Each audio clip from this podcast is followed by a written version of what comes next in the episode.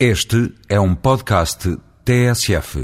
Vão interessantes os tempos que vai vivendo o PSD. O momento mais curioso ou hilariante desta novela prende-se com o almoço-entrevista de Ribal Esteves à última edição do Expresso. Um almoço infindável para os jornalistas comensais, onde o secretário-geral do partido dissertou largamente sobre a impossibilidade de Menezes demitir, a impossibilidade de diretas ou congressos antecipados e a inevitabilidade da vitória de Menezes sobre Sócrates nas eleições do próximo ano. Quatro horas depois, apenas quatro horas depois deste memorável almoço, Menezes demitiu-se em direto nas televisões. Ribal Esteves fez-me lembrar aquele ministro da informação do Iraque que, em plena guerra, clamava vitória quando as bombas americanas já estalavam no seu gabinete.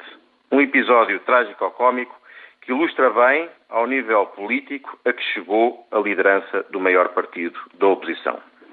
Vaticina-se agora a chegada da doutora Ferreira Leite à liderança do PSD. É uma figura indiscutivelmente séria que recupera uma aura austera e credível de outras lideranças do partido. Se ganhar, trará consigo apoios de peso. Rui Rio, António Borges, Moraes Charmento, Aguiar Branco e outros insignes sociais-democratas constituirá um desafio mais duro para o engenheiro Sócrates e um desafio interessante para o meu CDS.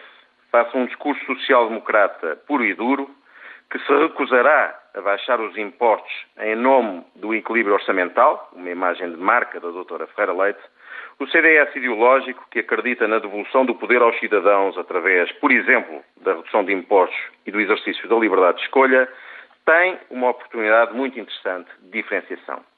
Falo, no entanto, no condicional. Se a doutora Ferreira Leite ganhar, sendo um resultado provável, não é um resultado certo, eh, caso Santana Lopes avance, como estou convencido acontecerá. Mais cedo do que tarde, como se verá, em breve.